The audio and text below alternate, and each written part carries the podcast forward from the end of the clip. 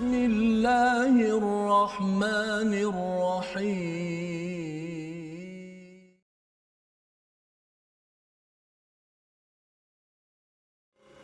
أعوذ بالله من الشيطان الرجيم.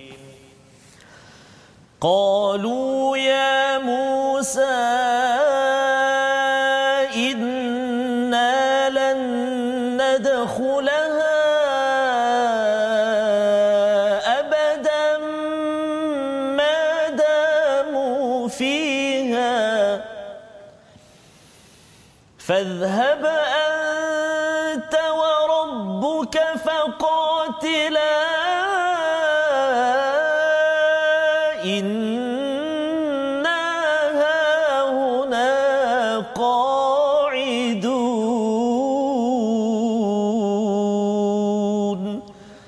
صدق الله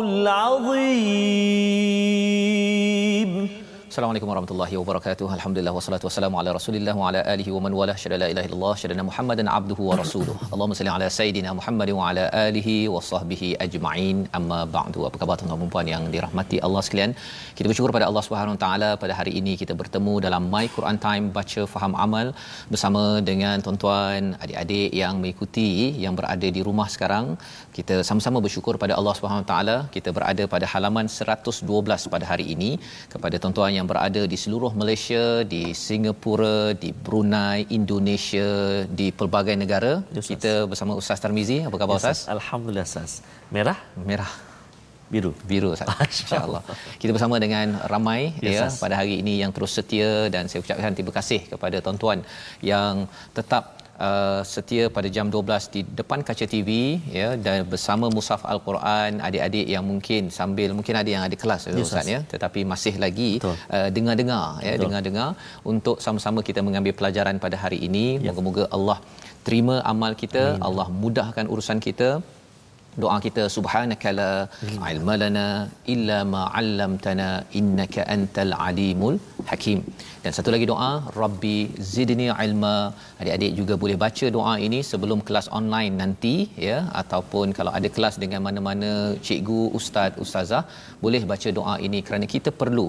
Rabbi zidni ilma. Tuhan tolonglah kami untuk bertambah ilmu kami. Pada hari ini insya-Allah kita akan meneruskan ya tuan-tuan dijemput untuk berkongsi share di Facebook jangan lupa ya tuan-tuan yang berada di Facebook sekarang ini uh, 1100 ustaz ya. Uh, Ustaz. kita sasarkan kalau boleh sampai 3 4000 hari ini di Facebook Ya. dan daripada share nanti kita harapkan tersebar lagi uh, dari masa ke semasa mungkin bukan tak sempat pukul 12 pukul 1 nanti masih lagi ada di Facebook Ya. dan di TV kita harapkan kita lebih ramai ya Ustaz. mendapat cahaya hidayah daripada daripada al-Quran. Mari sama-sama kita mulakan majlis kita ini dengan Ummul Quran Al-Fatihah bersama dengan Ustaz. Terima kasih Fadil Ustaz Fazrul.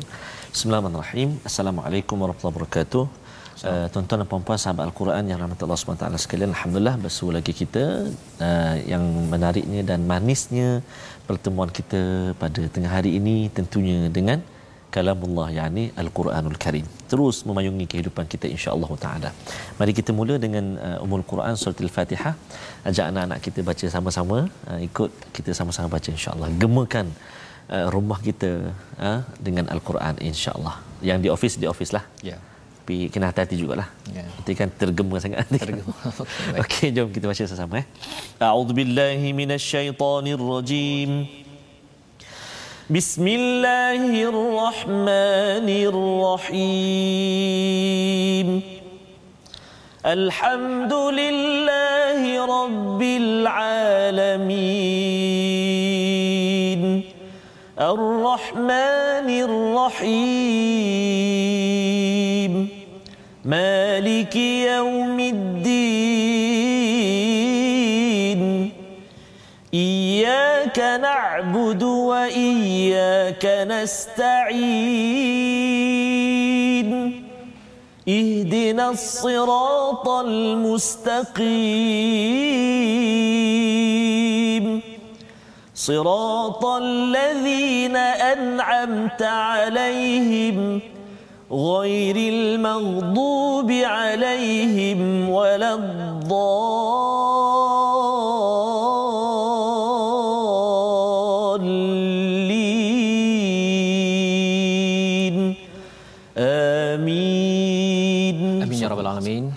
Bacaan Al-Fatihah sebentar tadi. Terima kasih Ustaz. Ya, bersama dengan tuan-tuan yang berada di rumah kita membaca, menggemakan Al-Quran ataupun Al-Fatihah itu sebagai satu cara untuk kita membersihkan hati kita. Kita yakin bahawa Al-Quran ini kita tilawah, kita tazkiyah dan juga kita taklim Ustaz ya.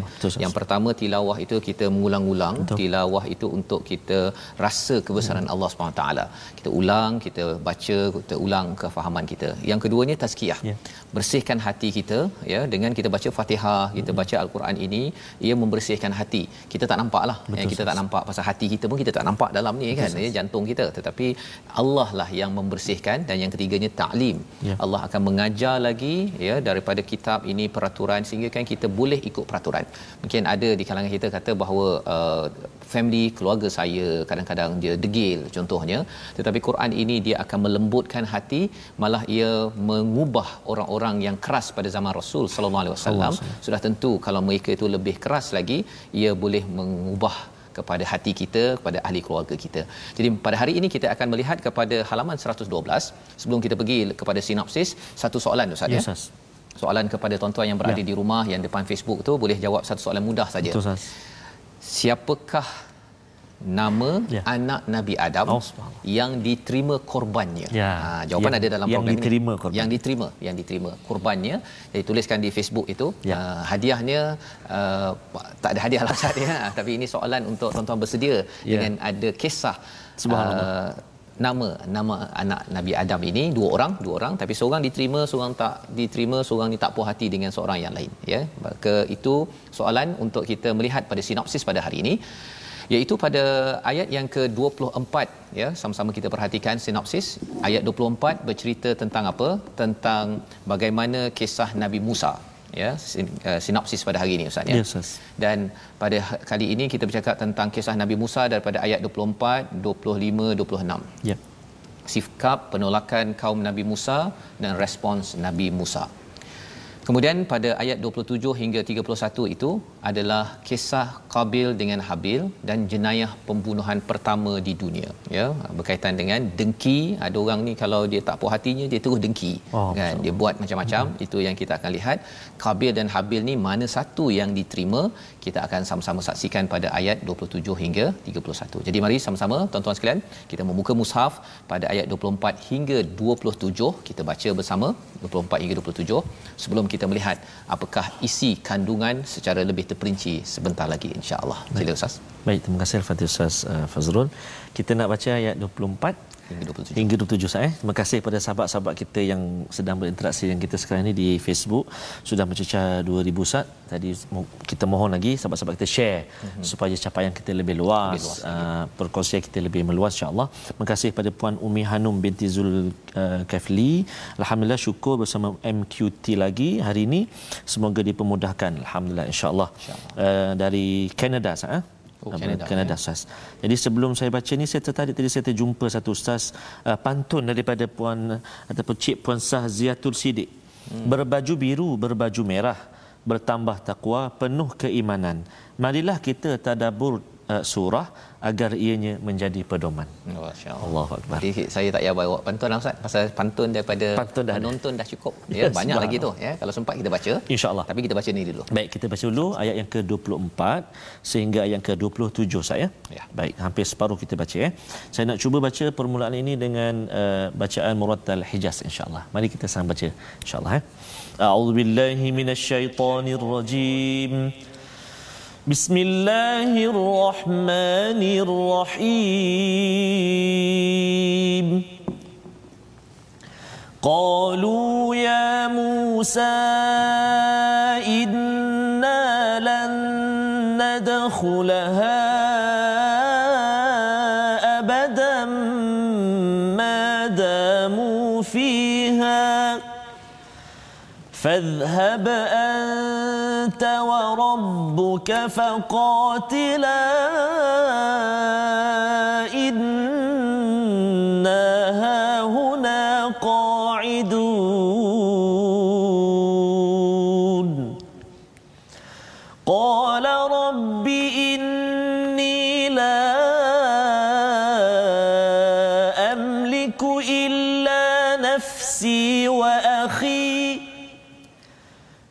ليفرق بيننا وبين القوم الفاسقين.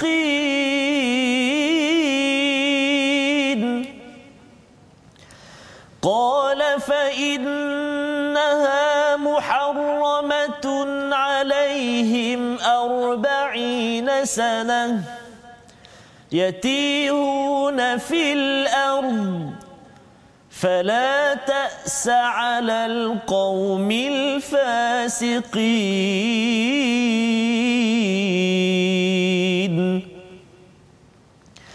واتل عليهم نبأ ابني آدم بالحق إذ قربا قربانا فتقبل من أحدهما فتقبل من أحدهما ولم يتقبل من الآخر. قال لأقتلنك.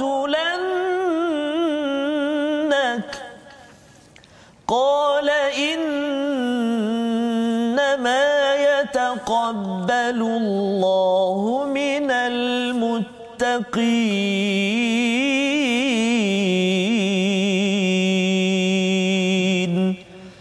صدق الله العظيم Surah Al-Azim gitulah bacaan daripada ayat 24 hingga 27 sebentar tadi ayat 24 hingga ayat 26 ini bercerita tentang kisah Nabi Musa ya, ya dan pengikutnya dan terus Allah bawakan pada ayat 27 itu berkaitan dengan kisah Nabi ataupun anak Nabi Adam yes, ya Habil dan Qabil.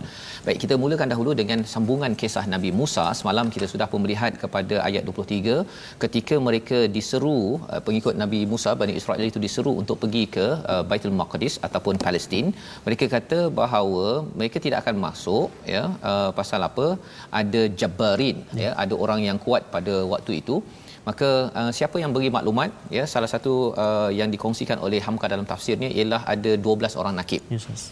12 orang nakib. Uh, 12 ketua mereka ni pergi survey dahulu pergi teliti ya intai dan sebagainya. Mereka daripada 12 orang tu 10 orang uh, mereka kata bahawa hmm, tidak hmm. tak boleh kan? Pasal kat sana ada orang yang kuat yang sado kita ya. ni tak berapa kuat sangat ya. Jadi dia sebelum berperang eh, sebelum sebelum berjuang dah dah kalah. Allah. Ha, belum berjuang lagi ya. Uh, 10 orang. Dua orang okey ya. Dua orang itulah Yushab bin Nun yang disampaikan oleh Hamka dan juga Kalib bin Yafuna dua orang rajulan yang kita bincang pada ayat 23. Maka mereka beri nasihat kepada ramai jumlah kita, jumlah kita berjuang apa sebagainya, tetapi mereka kata apa pada ayat 24? Mereka berkata, "Wahai Musa, sampai bila-bila pun kami tidak akan memasukinya, lan nadkhulaha ya, abada." Ya, tidak kami akan masuk sampai bila-bila hmm. madamu fiha selagi mereka ada dalamnya. Jabarin tadi orang yang kuat uh, kumpulan di Palestin. Maka fadhhab ah, ini perkataan yang memang uh, memang kita bincang semalam. Yes, maksudnya bila dapat nikmat bila kita ini manja mm-hmm. jadi degil mm-hmm. sampai sanggup mereka menyatakan pada Nabi Musa fadhhab anta wa rabbuka faqatila innaha huna qaidun. Ya. Pergilah engkau dengan Tuhan engkau dan kamu berperanglah kamu berdua. Sesungguhnya kami nak menyenggeng. Ah okey nak menyenggeng ustaz ya. Kami duduk sini je. Dia yeah. ada jalasa dengan uh, qaada. Kalau jalasa itu duduk sekejap je. Qaada ni duduk lama. Oh. Maksudnya dia nak menyenggeng. Kan? Ah jadi ini adalah perkataan daripada daripada pengikut Nabi Musa alaihissalam. Yeah. Ya. Jadi uh, apakah balasan perkataan Nabi Musa qala rabbi inni sesungguhnya aku ya Allah la amliku tidak menguasai illa nafsi wa akhi hmm. tak boleh nak kontrol lah aku tak ada kuasa kecuali diriku yeah. dengan uh, saudaraku Harun, Harun. ya fafruq bainana wa bainal qaumal fasiqin qaumil fasikin maksudnya ya Allah pisahkanlah kami uh, di antara kami dengan mereka kaum yang fasik yang derhaka ini jadi ini kira Nabi Musa sudah ber- mendidik mereka lama dah bawa mereka yeah. untuk selamat mm-hmm. ya daripada Firaun daripada yeah. Mesir nak pergi ke Palestin tapi rupa-rupanya mereka mm-hmm. ni memang tak Allah. boleh pakai degil ya degil dan perbincangan uh, Ibnu Khaldun ustaz ya yes, uh, dalam mukadimah dia kata mengapa mereka boleh jadi begini? Kerana mereka ini pernah dijajah selama 400 tahun di bawah kerajaan uh, Firaun. Yeah. jadi bila manusia ini sudah dijajah dia cara berfikirnya ini tidak bebas. Sehingga kan mereka bila bebas itu bila mereka ada peluang mereka tak boleh rebut peluang. Bila suruh berjuang mereka cepat mengaku kalah. Kerana apa? Kerana mereka oppressed. Mereka ini pernah ditekan. Ya. Pernah ditekan berapa tahun lebih kurang 400 tahun di bawah kerajaan Firaun. Jadi uh, ceritanya ustaz ya, kita kalau cakap tentang umat Islam sekarang Ya. ini, kita negara Malaysia kan, Yes, yes. kita sebenarnya uh, generasi awal dahulu pernah dijajah. Ya. Ya. Kesannya apa? Kadang-kadang uh, ada yang jiwanya berjuang tapi ada yang kata tak boleh. Kita ni orang Melayu. Nah, kita ni orang Islam Ya. kan. Kita ni tak boleh buat macam-macam. Padahal sebenarnya itu adalah mindset ya, mindset yang yang sebenarnya dibina oleh penjajah sebenarnya kita boleh reset ya boleh reset jadi kesan daripada apa yang mereka cakap itu qala fa innaha muharramatun alaihim arba'ina sanah. Iaitu mereka diharamkan ke atas mereka masuk ke dalam uh, Palestin itu uh, arba'ina sanah 40 tahun ustaz. Ya. lama tu mereka uh, yatihuna fil ard di bukit tur itu hmm. mereka yatihun. Yatihun ni macam berpusing-pusing kalau waste tu ustaz ya yang reroute reroute tu 40 tahun. Allahu Akbar. kamu tahu ya. Uh, kerana kerana ia mereka ini sudah digelar sebagai fasiqin tidak ataupun derhaka kepada seruan daripada Allah seruan daripada Nabi Nabi Musa. Jadi apakah kata Allah? Fala ta'sa 'alal qaumil fasiqin. Janganlah sedih kepada kaum yang fasik itu Hmm. Maksudnya tadi kan Nabi Musa ya. kata fakhruq bainana wa bainal qaumil fasikin. Jadi kata Allah kepada Nabi Musa jangan sedih kepada orang yang fasik. Hmm. Kita dah seru dah ajak ya. tuan-tuan ya. Tapi kalau orang degil, dia dapat nikmat, dia ingat dia punya, kemudian dia manja, kemudian dia degil, kemudian dia jadi orang yang lemah semangat, Ya. jadi orang yang ter apa di, di ditekan Uh, jangan bimbang sangat pasal perkara ini ya. Jadi ini adalah kisah Nabi Musa dah selesai dah Ya Ustaz. Saya nampak macam eh uh, itu je ke ha kan tapi apa yang boleh kita belajar daripada sini kita boleh belajar bahawa sebenarnya ustaz ya kalau hmm. boleh ustaz baca balik semula Yes, ayat yang ke-26 itu Ya. untuk kita uh, melihat sebenarnya bila seseorang itu Uh, Nabi Musa ada ketua-ketua 12 tu. Yes. Bila lemah semangat, maksudnya tim 12 itu dia Nabi Musa, Nabi Harun, kemudian tim 12 itu tidak kuat, dia ya. memberi kesan kepada ramai orang. Subhanallah. Dalam kehidupan kita maksudnya ketika kita memimpin, kita kena bina pelapis. Pelapis kita itu kalau 12 orang, Nabi Isa pun ada 12 orang, Nabi Muhammad pun ada 12 orang Ustaz.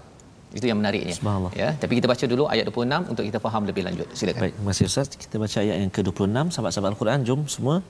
A'udzubillahi minasyaitonirrajim. Qala fa innaha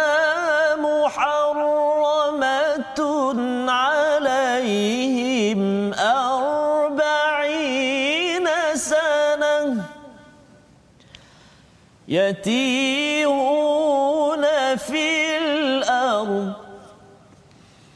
فلا تأس على القوم الفاسقين.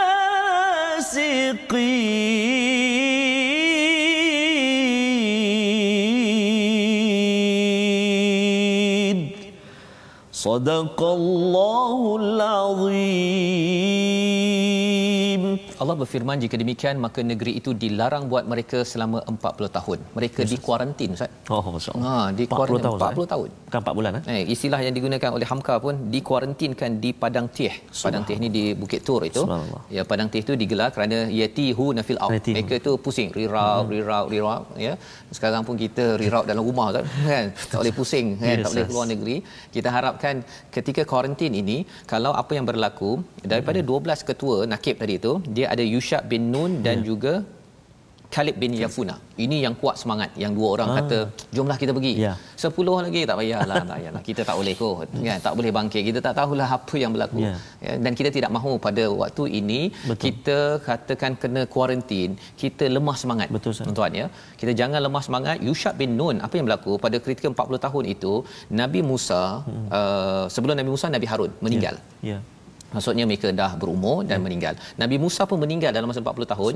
Siapakah yang meneruskannya? Yushab bin Nun. Yushab bin Nun, Ha, Yushab bin Nun ini yang mendidik generasi baru. Pasal Ya. generasi yang lama-lama tu Allah. memang dah kena tekan. Ya. Mindset lama. Ya. Cara berfikir lama kata tak boleh, tak boleh, tak boleh. Tapi Yushab bin Nun bila 40 tahun, generasi yang muda-muda tu bila dah jadi tambah 40 tahun dah dah jadi dewasa. Subhanallah.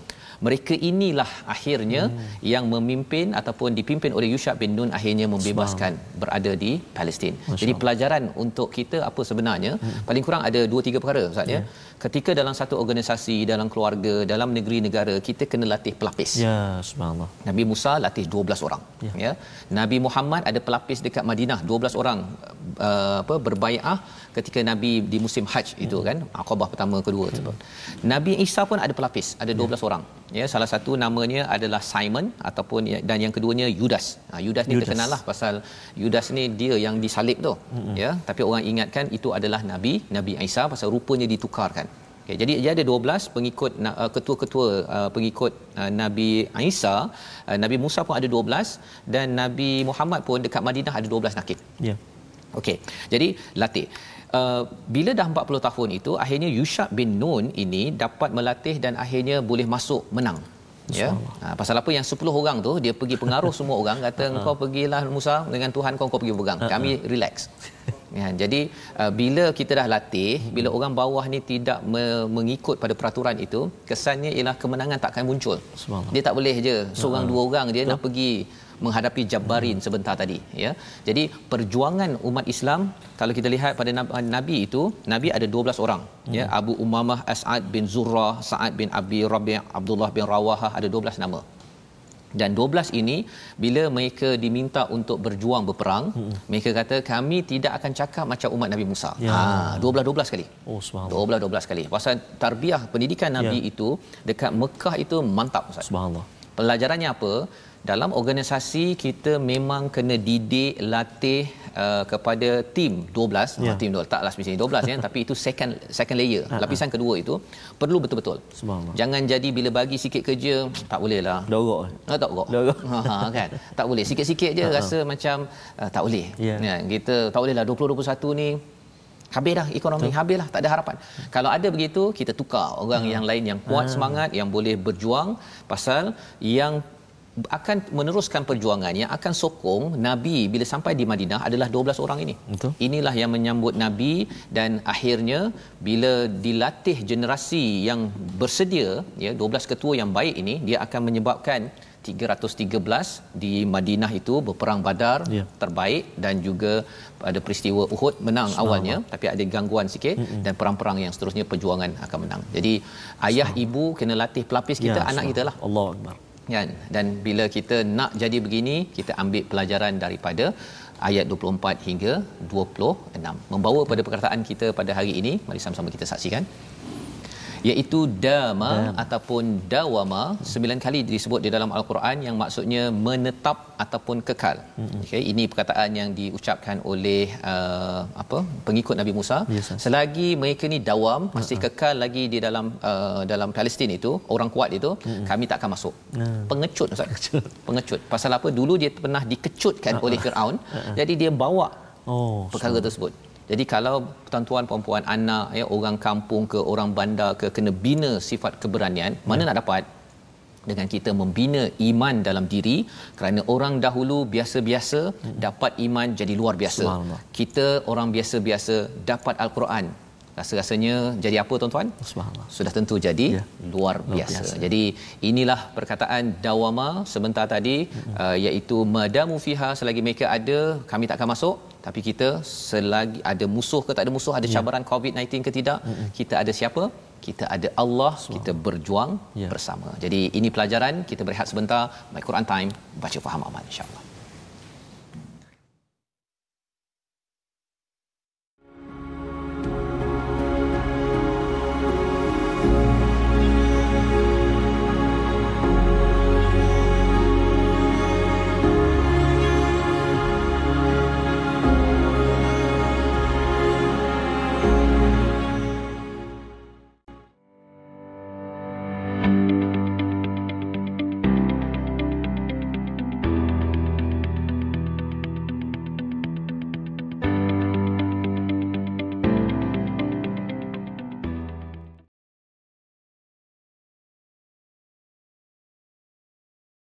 Alhamdulillah bertemu kembali kita tentunya dalam My Quran Time.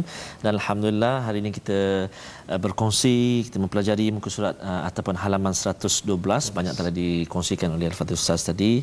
Uh, kena bina Ustaz uh, kekuatan bina. kena bina semangat. Jangan manjakan. Jangan manjakan. Tapi itulah sekarang tak apa nak nak tak tak boleh bukan tak apa tak boleh nak membina atau mencari kekuatan itu di luar rumah Allah lah. Ya, dia sebenarnya sebenarnya uh, ini mungkin satu uh, mesej besar jugalah dalam yes, keadaan COVID-19 ni mungkin hmm. ada sebahagian yang tidak boleh pergi ke masjid oh, ya. ya. Sebenarnya lelaki ini memang cara nak binanya dekat Allah. masjid. Ya, jadi uh, kita harapkan kita ya. doakan ya, ya, ya agar uh, kalaupun tidak boleh ramai pergi masjid uh-huh. tetapi pasal apa pasal nak naikkan balik orang pergi masjid Betul, nanti oh. baru ni pun susah. Betul, ya, jadi kita doakan ya uh, agar kita dapat berbincang ya. agar lebih. Ada negeri yang hmm. boleh uh, pergi ya. uh, uh, satu per tiga ya ataupun uh, jumlah yang lebih sedikit. Kerana anak lelaki terutamanya ya, dia cara binanya ya. dia kena keluar rumah. Betul. Kalau tidak dia jadi lembik lembik lembik. Khawatir nanti dia memberi kesan kepada Betul. pembinaan generasi kita. Sebagaimana yang kita lihat sebentar tadi ya. Yushak bin Nun ya subhanallah. dia mendidik ya walaupun tengah kuarantin pun dia oh, didik juga. Kita subhanallah subhanallah saya ya, jadi itulah mudah-mudahan kita sama-sama doakan eh insyaallah mudah-mudahan. Uh, dan uh, berbalik kepada perkongsian tajwid kita saya tertarik dengan uh, satu pantun ni daripada Kak Iyung Azlina Zulkifli ni. Datang dari kota terburu-buru takut ketemu si penjual jamu. Orang yang cinta ilmu dan guru mempelajari tajwid tak pernah jemu. Ah, terima kasih pada tajwid ni. Ya, kasih kita. Dan kita tengok uh, apa uh, segmen tajwid kita pada hari ini. Uh, kita nak berkongsi tentang uh, sifat uh, lazimah yang telah kita kongsikan sebelum ini iaitu uh, sifat itbaq dan juga sifat uh, infitah. Apa dia itbaq? Itbaq uh, iaitu tertutup ruang atau melekat yakni lidah kita uh, manakala uh, infitah uh, terbuka ruang uh, uh, lidah kita dengan ruang lelangi kita tu. Jadi uh, banyak sekali contoh dekat situ antaranya pada ayat yang ke-30 fatawwa'at lahu nafsuh. Kemudian fa asbaha minal khasirin. Uh, kemudian uh, ada juga contoh-contoh di bahagian infitah. Uh, qalu ya Musa inna lan nadkhulaha abada. Dan uh, innaha huna qa'idun. Jadi huruf-huruf yang terkait atau terlibat dengan uh, sifat infitah dan uh, itbaq dan juga infitah ni insyaallah kita akan sentuh satu persatu secara details dia nanti uh, insyaallah pada pertemuan-pertemuan yang akan datang. Jadi itu secara lebih kurang kita kata ulang kaji ustaz. Itbaq dan juga infitah itu sendiri Ustaz. Insya-Allah terima kasih diucapkan pada Ustaz Tarmizi bercakap tentang itbaq tadi ya. ya yang uh, cara untuk kita sifat huruf Ustaz. Sifat, ya? huruf. sifat huruf. Banyak ya sifat huruf ni. Banyak Ustaz. Tak Sebab juga di atas satu-satu huruf tu dia ada banyak sifat. Ada banyak sifat. Oh, ada kalau macam kita uh, bincang makhraj huruf, uh-huh. satu huruf tu ada tempat yang spesifik keluar dia. Uh-huh. Uh, jadi kalau uh, sifat ini dia ada banyak.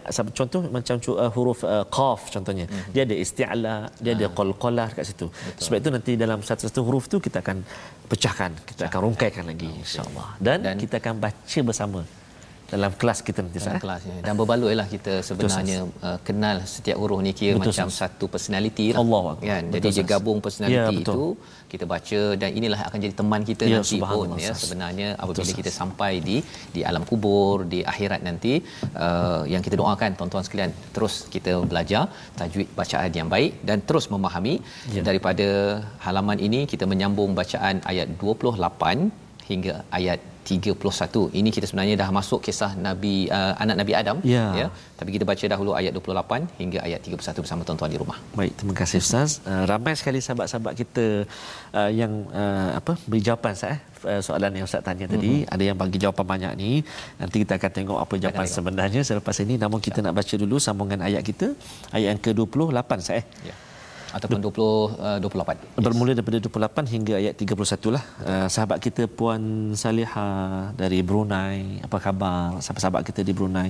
Uh, puan Ifah Ifah uh, dari kraft tangan Kota Kinabalu Sas sunyi tak ada pelancong. Hmm. tetapi al-Quran menemani saat ini saat Allahu akbar. Alhamdulillah. Juga abang Zainuddin kita dari Pasir Ris Singapura. Uh, Singapura Singapura. Singapura Pak. Okey. Terima kasih kerana Lepas bergabung kita. Indonesia, Singapura ke Singapura lah. Oh, ya. subhanallah. Ya, semua yang bergabung saat ini mudah-mudahan Allah SWT kurnia kekuatan kepada kita insya-Allah eh. Uh, kita nak baca ayat yang ke-28. Perhatikan ada satu kalimah yang menarik kat situ. Iaitu kalimah basaut ta. Ha hmm. tu nak sebut tu nak bunyi ta ke tak ustaz ataupun ta. Ha itu nama idgham naqis nama dia. Naqis. Pernah disebut oleh tetamu kita sebelum ini hmm. uh, berbincang tentang ini kan. Uh, uh, tentang hukum-hukum tajwid ini. Jadi la in basaut ta ini huruf bunyi huruf ta tu masih ada tapi dia ending dengan huruf ta. La in basaut ta. kan jadi kena hati-hati kat situ eh. Uh, mari kita baca sama-sama insya-Allah. Tadi dah baca dengan Taranum Hijaz. Uh, ini kita cuba baca dengan Jiharkah pula insya-Allah. A'udzu billahi minasyaitonir rajim. لئن بسطت إلي يدك لتقتلني ما أنا بباسط يدي إليك لأقتلك إني أخاف الله رب العالمين. إني أريد أن تبوء بإثمي وإثمك فتكون من أصحاب النار. وذلك جزاء الظالمين. فطوعت له نفسه قتل أخيه فقتله فقتله فأصبح من الخاسرين.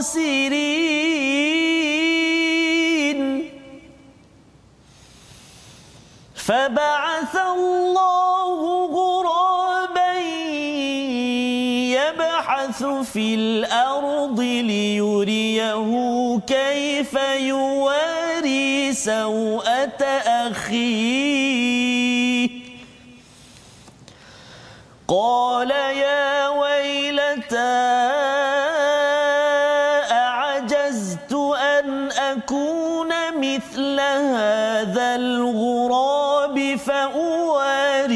سوءة أخي فأصبح من النادمين.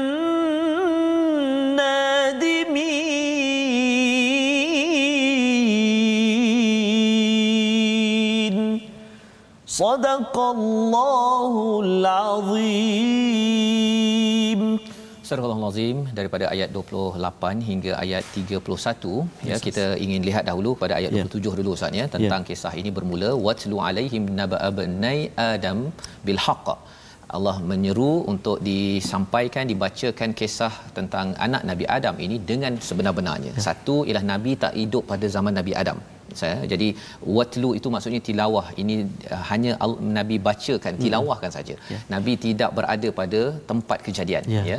Dan uh, di situ di-highlightkan tentang bil haq dengan kebenaran dengan tujuan yang besar yang kita perlu ambil pelajaran pada hari. Al haq ini sama ada kebenaran satu, yang keduanya ada tujuan ya hakikah yang Allah sedang sampaikan kepada kepada kita. Jadi uh, Hamka dalam uh, tafsirnya dia menyatakan bahawa ada kadang-kadang ada tambah-tambah ya Yes, yes. ataupun ada perkara yang dimasukkan dalam tafsir yang tidak ada sumber Ah. ya. Uh, salah satu contohnya kisah Nabi anak Nabi Adam ini dia ada dua Habil dan Qabil. Qabil. Yang tidak diterima ialah Qabil. Qabil. Ya. Yang diterima adalah Habil. Ha, jadi yang menjawab sebentar tadi alhamdulillah Ya. ya. uh, tahniah saya ucapkan uh, Habil diterima Qabil yang membunuh. Ya. Jadi apa yang berlaku fatuqbila min ahadihima wa lam yutaqabbal minal akhar.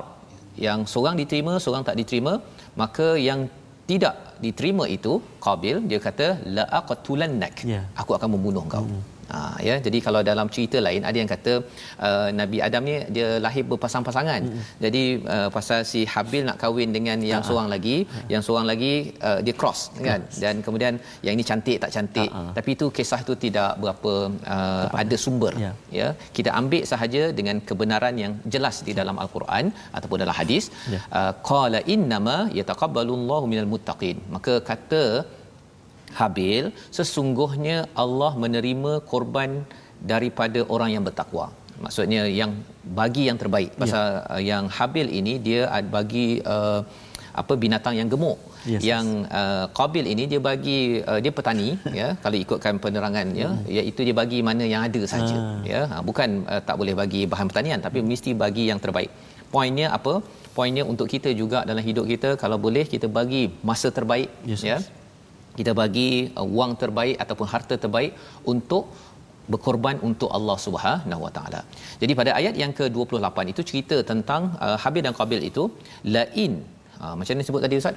Lain basalt basalt ta. Dulu basalt ta.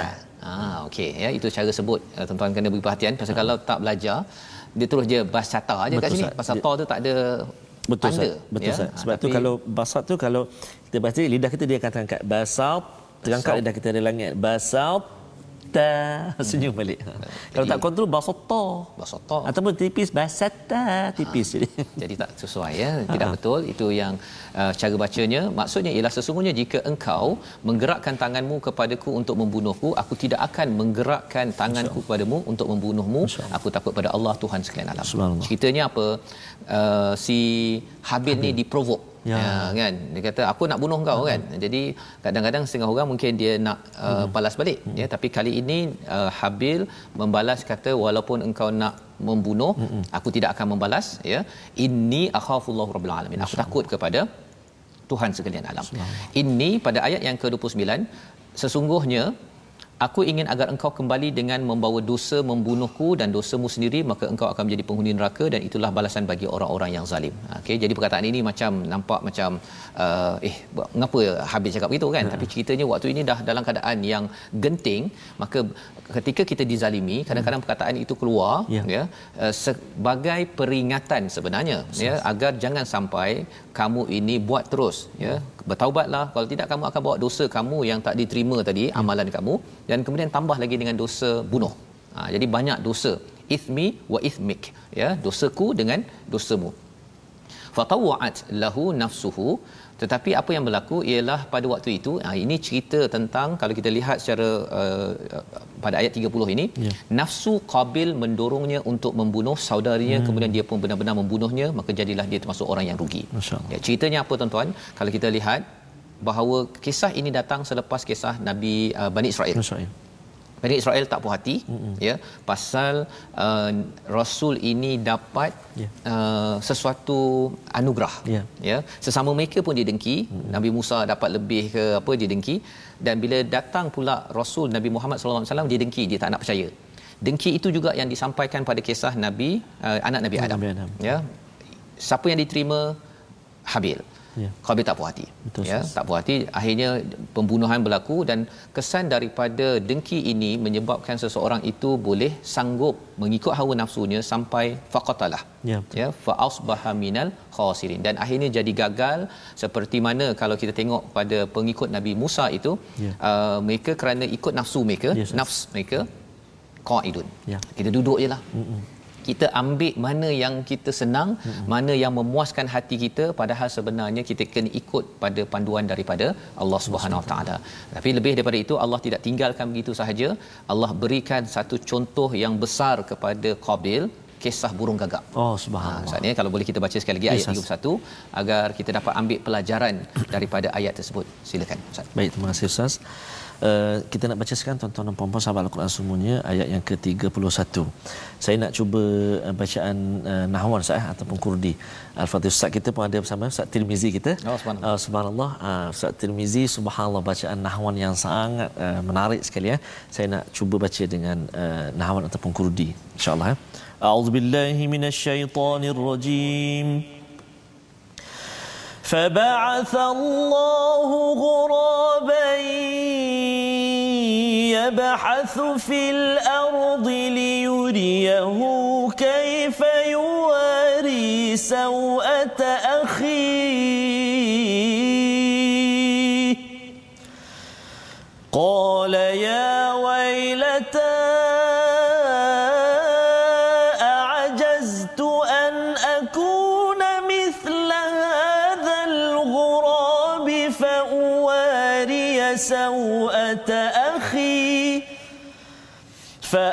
فأصبح من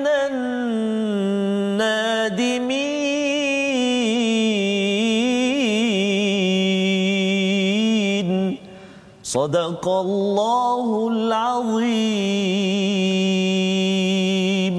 Surah Al-Azim pada ayat 31 ini selepas berlaku pembunuhan tadi Ya, Ustaz. ma- kemudian Allah mengutuskan seekor burung gagak Ya. menggali tanah untuk diperlihatkan kepada Qabil bagaimana dia seharusnya menguburkan mayat saudaranya. Mayat, ya. Qabil berkata, "Oh, celaka aku mengapa aku tidak mampu berbuat seperti burung gagak ini sehingga aku dapat menguburkan mayat saudaraku ini." Maka jadilah dia termasuk orang-orang yang yang menyesal. Jadi ini adalah apa yang berlaku selepas peristiwa pembunuhan Betul, tadi Ustaz. Ustaz ya. Maksudnya uh, bila uh, apa dia rasa nikmat perlu dapat dekat Qabil hmm, tapi buatnya manja-manja, manja-manja tu tak bersungguh-sungguh tadi tu. Lepas tu dia degil pula tu. Ha. Kan dia rasa macam eh sepatutnya saya yang dapat. Degil itu dia sampai membawa pada hasad. Ya. Jadi ber, dia bercam, dia bercantum-cantum itu. Hmm. Nak ceritanya kalau dalam rumah kita kalau kita ada nikmat, ayah ada bawa makanan hmm. ya, bawa banyaklah uh, uh, kemudahan dalam rumah.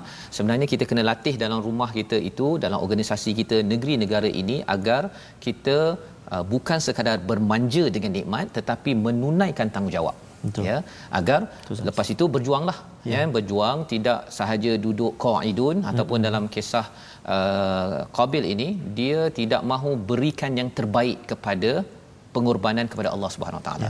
Dan bila dah tak buat terbaik, betul tak dapat pula uh, tak diterima oleh Allah, dia pergi dengki pula kepada kepada Habil. Habil. Sebenarnya yang menerima itu yang memberi anugerah tu Allah. Allah. Sepatutnya apa Ustaz? Dia- Pergilah tanya pada Allah, mengapa Allah kau terima? Ha, tapi dan itulah yang diingatkan oleh Habil. Maksudnya kau kena baiki diri kau. Kan? Tak payahlah kau nak pergi bunuh. Kamu yang kena uh, apa baiki bertaubat. Jangan manja sangat rasa macam semua deserve pada Hmm. saya anakku Sazali lah kan ha yang kita cerita semalam Ustaz ya. Semalam. Jadi di sini selepas dah berlaku peristiwa pembunuhan maka Allah tunjukkan gagak menggali Ah. tanah dan akhirnya Kabil kata eh sampai begini pun aku tak tahu kan. Jadi pasal itu peristiwa pembunuhan pertama dalam dunia, Dunia. ya dan lepas tu dia gali, dia tanam maka jadilah dia termasuk orang-orang yang menyesal. Ya. Mengapa menyesal? Bila dia dah tanam itu dia baru sedar. Akbar. adik-beradik dah tak ada dah ya. Kemudian dah tak ada tu kalau meninggal okey ini dia yang bunuh. Ha-ha. tak ada dah siapa lagi yang dia nak bercakap apa sebagainya. Jadi ini menimbulkan nadam ya. Ha, nadam iaitu rasa menyesal. Kerana apa? Kerana daripada nikmat sepatutnya berjuang berkorban buat yang terbaik tetapi dia mengikut hawa nafsu menyesal Ya. kita kalau kita berjuang bersungguh-sungguh tuan-tuan ya gunakan masa untuk baca Quran hmm. apa yang kita faham ini kita perjuangkan ajak anak kita ya kalau katakan kita bercakap tadi tentang ke masjid kan satu Betul, perjuangan ah. kalau kita tak berjuang ustaz Betul, nanti Ustaz. anak tu jadi lembik dan akhirnya kita akan rasa kecewa selepas setahun dia tak dapat pergi masjid hmm. kan walaupun kita tahu ada cabaran um, uh, COVID-19 kalau dia tak diasuh sampai ke masjid kita akan terkesan Ya. ya saya pernah buat program uh, dengan uh, pelajar-pelajar yang lembut ustaz lelaki Oh lembut. Ha, salah satu saya tanya antara uh, yang uh, dia amalan dia hmm. dia tak pergi sembahyang berjemaah. Oh. Pasal apa? Pasal pergi sembahyang jemaah lelaki kan kadang-kadang kita rapat saf kena pijak kaki bau kan. Ah, betul. Dia tak suka, dia suka yang wangi-wangi. Oh. Dia tak suka kalau kena pijak tu nanti saya terasa hati. Oh. Ha kan. Jadi akhirnya dia membina kelembutan. Dan kita tidak mahu ya kita tidak mahu generasi kita menjadi generasi lemah Ya. dan kita belajar daripada sini dan bila lemah tu bukan sekadar lemah. Ya. Dengki pula tu. Allahu Akbar. Ya. Dia macam berjangkit-jangkit. Dia berjangkit Ustaz pasal hati ada penyakit kan dan inilah perkara yang kita ingin Ya. sama-sama bina kita belajar daripada pada halaman yang ke-112 ini. Jadi kita Yes, yes. lihat situasi Ya. apakah yang ada pada halaman 112. Ah ha, itu yang ada di atas skrin tuan-tuan. Apakah yang berlaku ialah uh, pengikut Nabi Musa ya uh, kamu pergilah dengan uh, Tuhan kamu kami nak duduk relax sahaja dalam kehidupan kita kita harap kita tidak mahu mencontohi uh, yeah. Bani Israel ini kita hmm. berjuang bersama-sama ustaz bukan ustaz orang ya. biasa yeah. pemimpin kita bersama-sama bina negara ini yeah. dan kemudian kita lihat tentang tentang uh, di atas di kanan itu 40 tahun mereka berada di uh, Bukit Tur dan uh, di bawah itu bercakap tentang uh, korban. Uh, korban diterima korban uh tak diterima dan akhir sekali uh, mengambil pelajaran daripada burung gagak untuk menanamkan uh, menanamkan menguburkan mayat. Itulah yang diambil pelajaran oleh oleh Qabil sebentar tadi. Membawa kita kepada resolusi kita pada hari ini ustaz ya? Ya betul iaitu resolusi yang boleh kita ambil pelajaran yang boleh kita bina bersama. Ya. yang pertama elakkan menjadi pengecut dalam kehidupan. Itu ayat 24 yang kita uh, belajar tadi. Bila uh, Nabi Musa suruh berjuang balasan pengikutnya lan nadkhulaha abadan madamu fiha. Kita terus doa agar kita terus berani dalam membina negara ini. Yang pertama. Yang kedua bina diri serta jauhkan diri daripada menjadi orang yang fasik melakukan dosa-dosa besar yang dinyatakan pada ayat 26. Apa maksud dosa besar? Bila kita tidak mahu berjuang. Ya, kita mahu menjadi pengecut. Dan yang ketiganya, jaga diri daripada perasaan hasad kerana ia akan merosakkan amal dan dia akan menyebabkan amal kita tidak diterima oleh Allah Subhanahu Wa Taala. Asas kepada dengki itu kerana kita rasakan kita sahaja yang layak untuk mendapat nikmat padahal Allah menyatakan sila berusaha pasti Allah akan memberi subhanallah manfaat pada kita. Kita doa sama-sama Ustaz Baik, untuk Ustaz. kita dipimpin. Terima kasih kepada Ustaz Fazrul. Sebelum saya akhiri Ustaz, saya nak tutup uh, sebelum doa ada satu pantun Ustaz. Oh, Nun jauh daripada Darussalam. Sebelum Ustaz pantun saya ada satu. Ya. Ha, bendang luas Allah. penuh rami. Subhanallah. Ya. Mengail ikan bertali tangsi. Ya tutup kedai kacau ekonomi oh subhanallah tutup masjid kacau generasi Allahu akbar ya saya balas ah balas terima kasih pada puan Siti Awa uh-huh. dari Brunei Darussalam okey Brunei Ustaz ya? Faz okay. Ustaz Z panggilan diberi Ustaz Tarmizi walau sibuk walau busy MQT tetap di hati. Subhanallah. Subhanallah. Terima kasih okay, pada Puan Siti Awa Bakar dari Brunei Darussalam. أعوذ بالله من الشيطان الرجيم. بسم الله الرحمن الرحيم.